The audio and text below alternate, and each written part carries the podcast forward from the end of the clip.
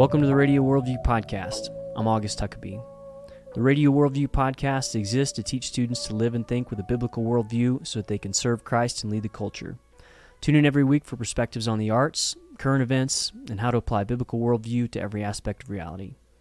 Hope you enjoy the show. Thanks so much for joining us. Well, welcome on the podcast, Suzanne. It's great to have you. Thank thanks you. so much. Good to be yeah. Here. Yeah. Thanks so much for being on today. Uh, I was really excited to be able to get you to come talk today because You you are at this really interesting crossroads in my mind of um, kind of Christian thought and political application and doing research on these things. So I feel like you're just this treasure trove of knowledge that I really wanted to dig into. Um, so let's talk for a second about how we kind of got into this. You and I both met, I mean, just a couple of weeks ago at TeenPact, right? Right. And so for those of you who don't know, TeenPact is a ministry that does uh, classes all around the United States on how state government works, what students can do to be involved in the political process, and what a biblical worldview of Christians in politics is. And so that's kind of how we uh, we go to these things and talk about it. So I teach at those. And Suzanne, what was your role at TeenPact? As the class coordinator, I do mainly logistics of just making sure all the class goes well, but overseeing kind of the well-being of the staff and students overall. Yeah, yeah. You do a ton of work behind the scenes. So I, I've been doing class directing for about six years now, and I feel like the most underappreciated, kind of unseen position is the is the um, state coordinator, which you're doing. And uh, it also is the position that probably does the most work. And so thanks for thanks for doing that. The Georgia class was really fantastic because of what you guys were doing. Um, so talk to me a little bit about what you're doing outside of TeenPact, because you are working for a congressional, um, somebody who's running for Congress, mm-hmm. and you're doing some research for them. Is that right? What What's your role kind of on that team? Yes. My role is Director of Outreach. That's a title they gave, but it really, um, I'm willing to do whatever they need because this candidate is worthy of uh, people's attention. So whatever I can do to help with that. So specifically, as everybody's probably seen in the news across the country, um, the education system's deficits and shortfalls have been exposed. Some of the, and, and some really the ideology, a lot of parents were very unaware was how deep it was. And, and when I say ideology, I mean things that are pretty, pretty um, moral, could, could be really considered morally wrong by most people. And then for the few that think it's the right thing to do, they're pushing it pretty hard. So that's been mm-hmm. exposed. A lot of parents are starting to show up at school board meetings. They're, um, getting in groups on Facebook and just sharing information in order to ask for change in their local school districts. Yeah. So what kind of predicated this movement? It was, was it COVID and, you know, uh, families were finally like, what, they're teaching this in my class? Or was it, um, was it kind of the West, was it West Virginia or Virginia that the governor's race was kind of, a lot of it was predicated on this movement? Can you give me a little bit of the background of this?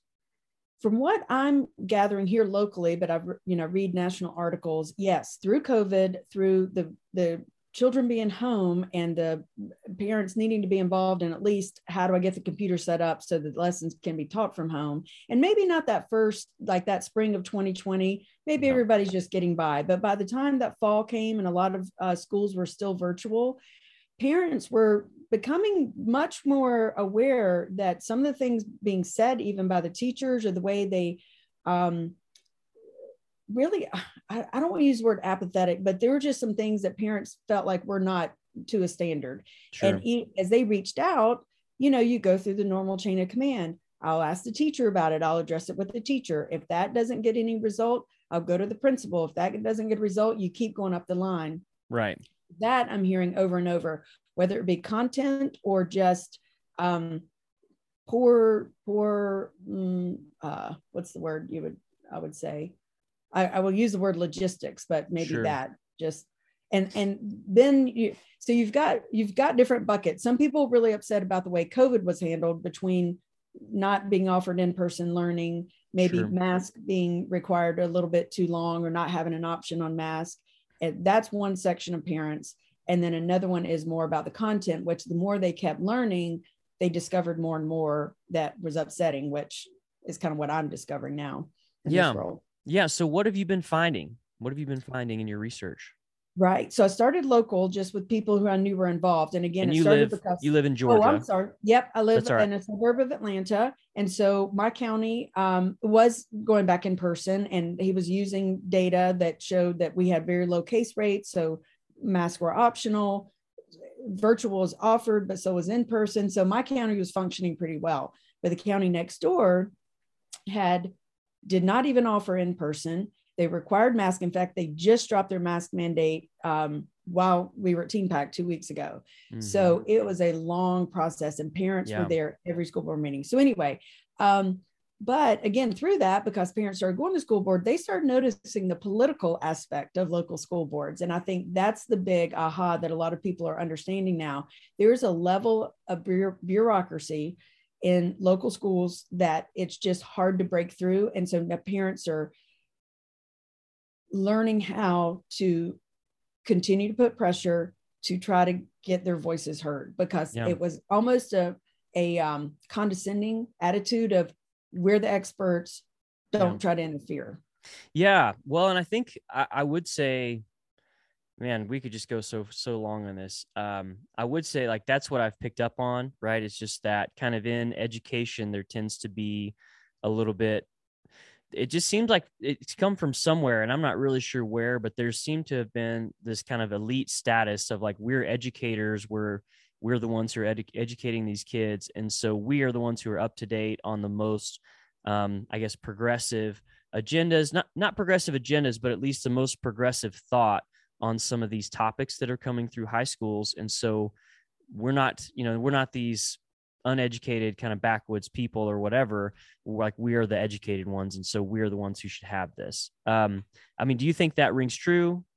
Yes. Yeah. Yeah. So as a system, as a national ideology of, of public education, yeah, that's what rings true. Individual teachers, individual schools themselves, well, I'm not trying to demonize any of that. It's more of the system. Right. Right. So talk to me about, um, yeah. So have you found some pretty, I guess some of it has involved, like, sex education. Is, is there more to it than that? Is there, is it some of the, um, like, Black Lives Matter and um, systemic racism stuff? Like, what, what's some of the topical things that you're finding that are concerning? Let's maybe not even say wrong, but at least concerning. So take the COVID shutdown, and yeah. then take all of the unrest through riots and protests and all that happened for many, many months. That played into parents being very concerned that they started hearing the same type of talk from some educators. And so they said, wait a minute, what exactly are you teaching? So gotcha. Most of the local counties will tell you, we are not teaching critical race theory in our schools, because that was a big concern. That became the big, like, uh, uh, topic that surfaced after some of those um, issues. And then they're not, I mean, they can justify that they're not, but through these parents investigating, what they found out is there are accrediting agencies that have a lot of power to, because schools want to be accredited so that colleges will recognize them. And of course, if you're a public school, you want good uh, ratings, you know, you want your students going to the best colleges. So right. it gets all tied into kind of a power structure. Well, through these accrediting agencies, that's where a lot of this more explicit sexual material, and especially things um, relating to homosexuality and transgender ideology, through library books, because that makes them more diverse if they have a diversity of thought, which isn't about capitalism or Christianity or any other religions. It's about two things. It's mainly about sexuality and, and the, what we would call more deviant behaviors and mm-hmm. biological questioning of their gender. Yeah. So, I mean, that seems just like cra- pretty alarming. You know? Exactly. That's yeah. why parents are alarmed. Yeah. Like, pretty alarming from a, from a parent perspective. Um, and especially I think from a Christian perspective, like, I think our next question was like, well, how, how should a Christian should, what is it that you're finding that Christians should be worried about or concerned about? I mean, it's just pretty obvious, right? Just um, right. the teaching of sexuality from the public school system, and especially sexuality from a, um, I'll say a non-Christian, or at least like um, an atheistic perspective, um, you just lose any kind of belief system of like what is right and how do you treat people, as opposed to what I'm feeling is right and I'm going to act on it, right? There's no underlying accountability for what truth is and how do you how do you um, follow that truth well in terms of um, sexuality or morality or any of these other things. I mean, is that true? What do you think about that? Oh, August, I don't think I told you this, but one of the reasons I started homeschooling back in two thousand five, I read a book um, by George Barna, who had some hard evidence about why kids leave the church. That was one, some of those first printings of, in his research of like, yeah. you know, seventy-five percent of people from Christian, kids from Christian homes leave the church. And that to me was like, okay, I want to avoid that. I, yeah. How do I do this? Well, the book I read by him was more of a, for church leaders, but I got the message of homeschooling. He introduced to me for the first time what worldview was. Hmm. And I had my second and fourth graders sitting down as I talked to them about all the different worldviews in the world. I laugh yeah. at that now, but that's how much it it struck me. And ever since then, I that's been a mission for me, is to help people understand what is it like to live with a biblical worldview. It's not just that you have salvation through Christ. That's a That's a that's a beginning point. And after that, what does the Bible have to say about every aspect of our lives, which we know it does. Yeah. So I will come back to, what does a Christian parent do? I think we have to realize, if you've never realized it before, something that hit me hard and why I started homeschooling, but that may not be everybody's conclusion, is God clearly calls parents to be responsible for the education of their children. And more than anything, um, intellectually or physically, it's a spiritual um education that we're responsible for. So the couple of books that I read were very helpful, and for me to kind of drive that home. And then I just started from there. Didn't really have a good basis for it. You know, I was just always looking for the next good thing to read for to help me understand. Um, but that really continued to perpetuate. What even books were those? Hard- Do you remember? Oh, well, look what I might have looked in my bookcase yesterday. And I started looking at these this morning. So this one's called Kingdom Education by, okay. um, what's his name? Glenn Schultz. Mm-hmm. He was an educator and in the public school system, larger like Department of Ed type things. So on a big scale, um, that I was glancing back over that this morning, and it was very helpful still today, even though mm. I think the writing was either last publication was maybe two thousand five. That's probably why I saw him. I got to hear him speak. That's what yeah. got it. You know, God was using ways. Um, this one is more about homeschooling when you rise up. This was um, R C Sproul Junior So that's another one that's pretty old, but this one too, um, this was the first one, Transforming Children into Spiritual Champions. This is one mm. by George Barna. Again, these are all older books, but as I was glancing at them this morning, everything they're saying is still relevant today. Yeah. So first of all, for Christian parents not to abdicate that, like we used to think that sending our kids to school was safe. Yeah. I think, I think we need to rethink that. I definitely yeah. not. We, we definitely need to be aware it's not. Well, and I think that's important to remember, is that I, I think it seems like school boards, I guess what I've thought of as school boards, like aren't, aren't school boards made up of parents of people who like, isn't that, is that true or is that incorrect? Well, August, good question. I did too. Yes, sometimes it is. The county that's close by to me that have, have had their kids out of school the longest and with the mask, they just had an election turnover. So this is where you keep going through. This has been my line of thinking as I'm, so I want to tell you, uh, okay, let me think how to say this best. No, they do not have to be a parent to be on school board. In fact, that school board election in twenty twenty turned over some seats and some progressive, and we knew that some very radical pro- progressive people got on the school board that were not, hmm. that not the local residents just wanting to do their duty. That right. wasn't their, um, their motivation. Yeah. Gotcha. Okay. Well, see, I didn't know that. And, um, yeah, I think that's, that's a really big deal. So number one, uh, it's not necessarily parents that are on the school board, but they are elected positions every so often. And so, one way that parents can be involved is by one, running for local school board, or two, supporting good people who can run for local school board. Is that right? Yes. Yeah. And they don't have to be qualified. You know, there's no specific qualification in education or anything like that to run for school board. Is that right? Yes. And what I would say, this little phrase, start small, think big.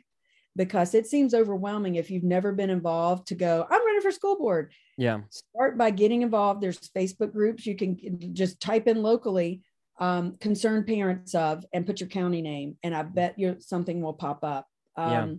Start there, getting informed. You may be uninformed about some of the things that are concerns. After that, just go to a school board meeting. Just see what it's like. You don't even yeah. have to speak. After just that, go sit in.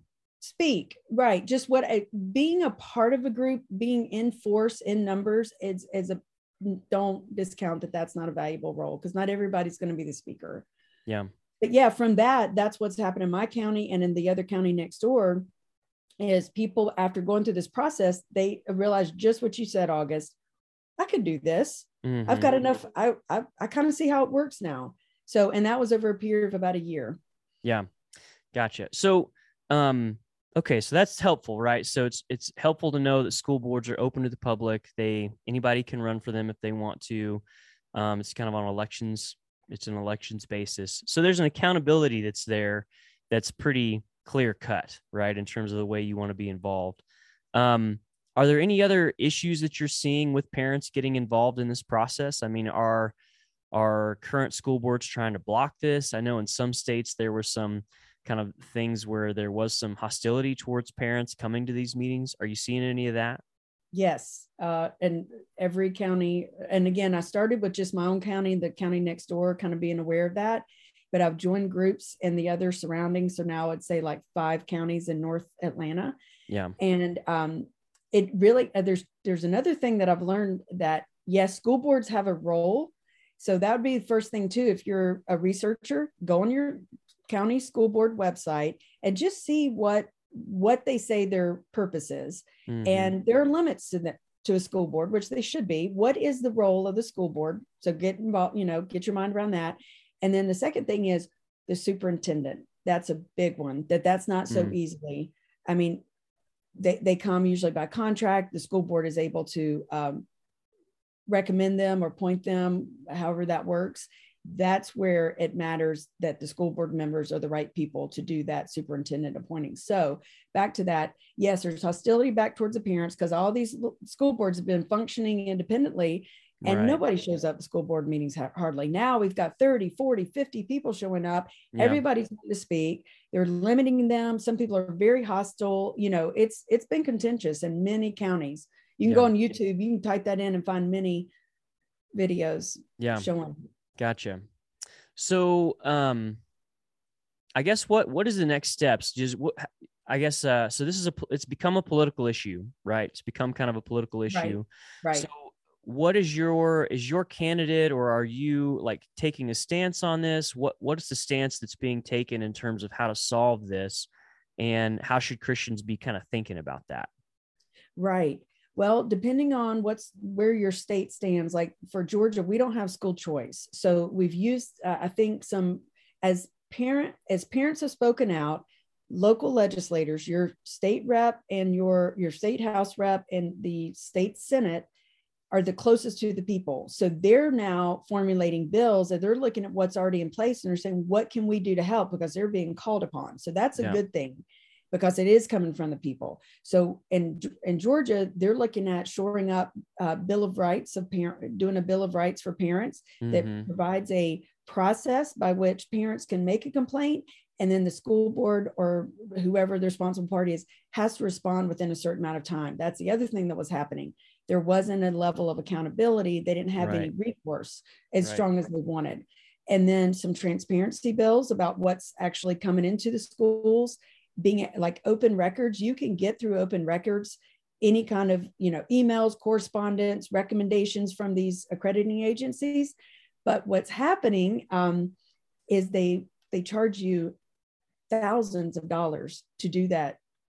And they're allowed to. Really? So hmm. if you think about that, It, it's kind of a, an obstacle. It's an obstacle yeah. for most people. Yeah. They're not going to pay fifteen hundred dollars to get three emails. So uh, a transparency. So basically what parents, if I could boil it down, it'd be transparency, accountability, and get the parents' rights elevated. Because right. I think, and not to all the fault of a school board or an elected official, I think parents have been a little sleepy. I know they mm-hmm. have. That's why That's why I chose not to even do the fight back in two thousand five. I decided, I, and that was definitely a spiritual call for me, but um, I'm excited and I'm very much supporting all these parents who are um, just looking for ways to improve the schools. Yeah, for sure. So why do you think, um, I don't know if we should get into this or not, but why do you think that there's kind of a um, us versus them mentality of the um, school boards versus the parents? Like, I just think it's just fascinating to me that because someone's an educator, they might think that there's an intellectual eliteness that's there, um, when it's just, it's just kind of like, look, your parents come from all walks of life. Parents are, you know, they they come from engineering backgrounds or software backgrounds, or they're entrepreneurs. I mean, there's just so much that parents are doing that have to, that show intelligence or show learnedness, right? And show the ability to think critically. And a lot of parents, especially, I mean, I, especially the homeschool parents that we've talked to, I mean, they've done so much of this research on their own, um, and they haven't gone to school for it, but that doesn't mean that they are not, they haven't looked at diverse opinions and looked at all these own educational, like their own educational resources. So why do you feel like there's this pushback here? Like, is it truly just a political agenda, or is there something more to it? That's a big question. I don't I know. know. It would be anecdotal for me to say. I would love to get sure. an answer. I think I will, I'll probably go on that rabbit trail one day. Um, but initially I would say, what's the nature of man? That's, that's the real, that's sure. where it comes from. Somebody's been elected. They're being challenged. They're being accused. Uh, say I'm sitting school board member. I've been yeah. doing my job. Let's say I've been doing my job pretty well, sure. but I missed the fact, or I didn't think it was that big of a deal that there were all these uh, books with ideology that maybe were questionable and sure. could be um, detrimental to children. Maybe I just missed that, which is mm-hmm. what I think somewhat happened to some of the people on our school board. Um, so I missed it. And now I've got parents coming to me very angry, very hostile, because some of them did, not all of them.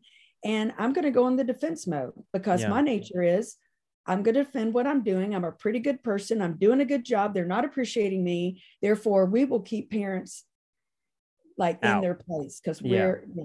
So right. I think that's initial. That's probably across the board, but most of it is. And then after that, once it gets exposed, I will say that there was a request of eighty books to be taken out of middle and high school.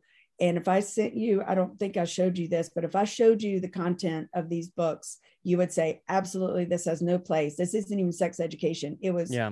I'll just go ahead and say it was erotically, sexually content, erotic mm. sexual content in library books in middle school, which we wow. know is like danger land. Yeah. Um, so the parents requested it and eight books were removed, but that was not a school board decision. That was actually superintendent. There's a whole process. So you just mm. like with government, which is not a bad thing. You got a process of like the library committee, how it gets chosen. There's a review committee, everything takes time. So it took six months and out of the eighty, eight were removed. So there was progress, wow. yeah. but that's what I mean. But you can't, I don't start small, think big. Yeah. Well, I think it's important to remember, like you said, like it's probably not these school boards' jobs to vet every single book that comes in on their shelves, right? They don't have time for that. And right. so that's probably understandable. But the question is, is there the humility and a willingness to listen to these concerns um, about the deeper issues that are going on, right? And I think that's just important to remember. Like there's, in all of these things, there just tends to be such a focus on um, outrage, right? And anger, as opposed to understanding, forgiveness, and progress. Like there's, there's just such a flip to it when you can pursue it that way, I think, rather than coming with demands and uh, name calling and things like that. So yeah. Okay. Well, that's, um, that's a really good point. I mean, any other thoughts on this subject that I, I haven't let you cover or anything like that? Well, I, I, I didn't ask you before we started about who your audience is. I know a little bit about it, but I would yeah. say the question for parents, um, who want to help grow the, their child's, first of all, their, their own worldview. My worldview keeps, my biblical worldview keeps getting, you know, more uh, solidified, I guess. Sure. And one of the questions that I found in these books is probably what prompted me so much was, you know, asking the question, what's the goal of education? Mm. You know, what and what limits do the do, do I need to give to the school, or should the school have versus the home versus the church? You know, all those kind of questions that y'all talked about that I, I like some of your podcasts. We talked about jurisdiction. Yeah, I think that's, that's right. a good way to think about that.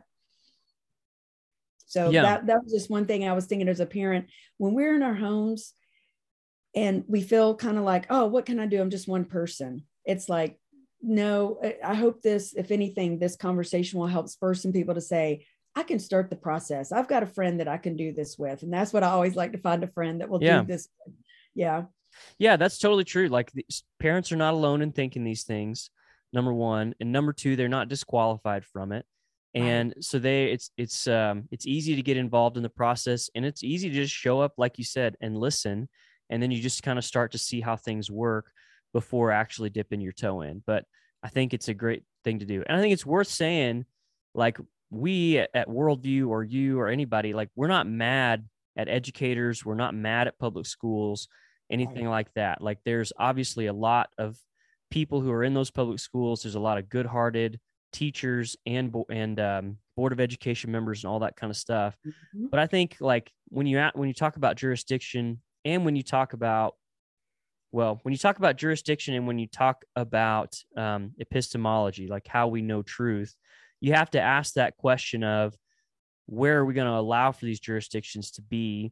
But also, is the school willing to reflect the values of the people in their community, right? Like, I guess that's why I always thought that it was only teacher or it was only parents who were on, on these boards, because I was like, well, the public schools exist to basically help ref- like educate and reflect the values of the surrounding community.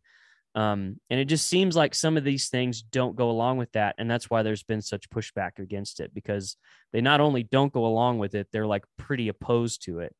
And um, that's just why it's become such a contentious issue. So, yeah, does that all make sense? Yes. Yeah. Well said. Cool. Well, thanks for listening to me yammer just a little bit. But, um, yeah, thanks again for being on, Suzanne. Good luck on the campaign. And um, thanks for taking the time to share what you have for us. Yes, I enjoyed it. Thanks for having me. All right. We'll see ya. Okay. Bye-bye. Well, that's our show for today. Thanks again for joining us. For more information about our Worldview Academy summer camps, go to worldview dot org. And for more information about our one-year gap year program for college freshman students, you can go to worldview bridge year dot com. Thanks again. Hopefully we'll see you soon.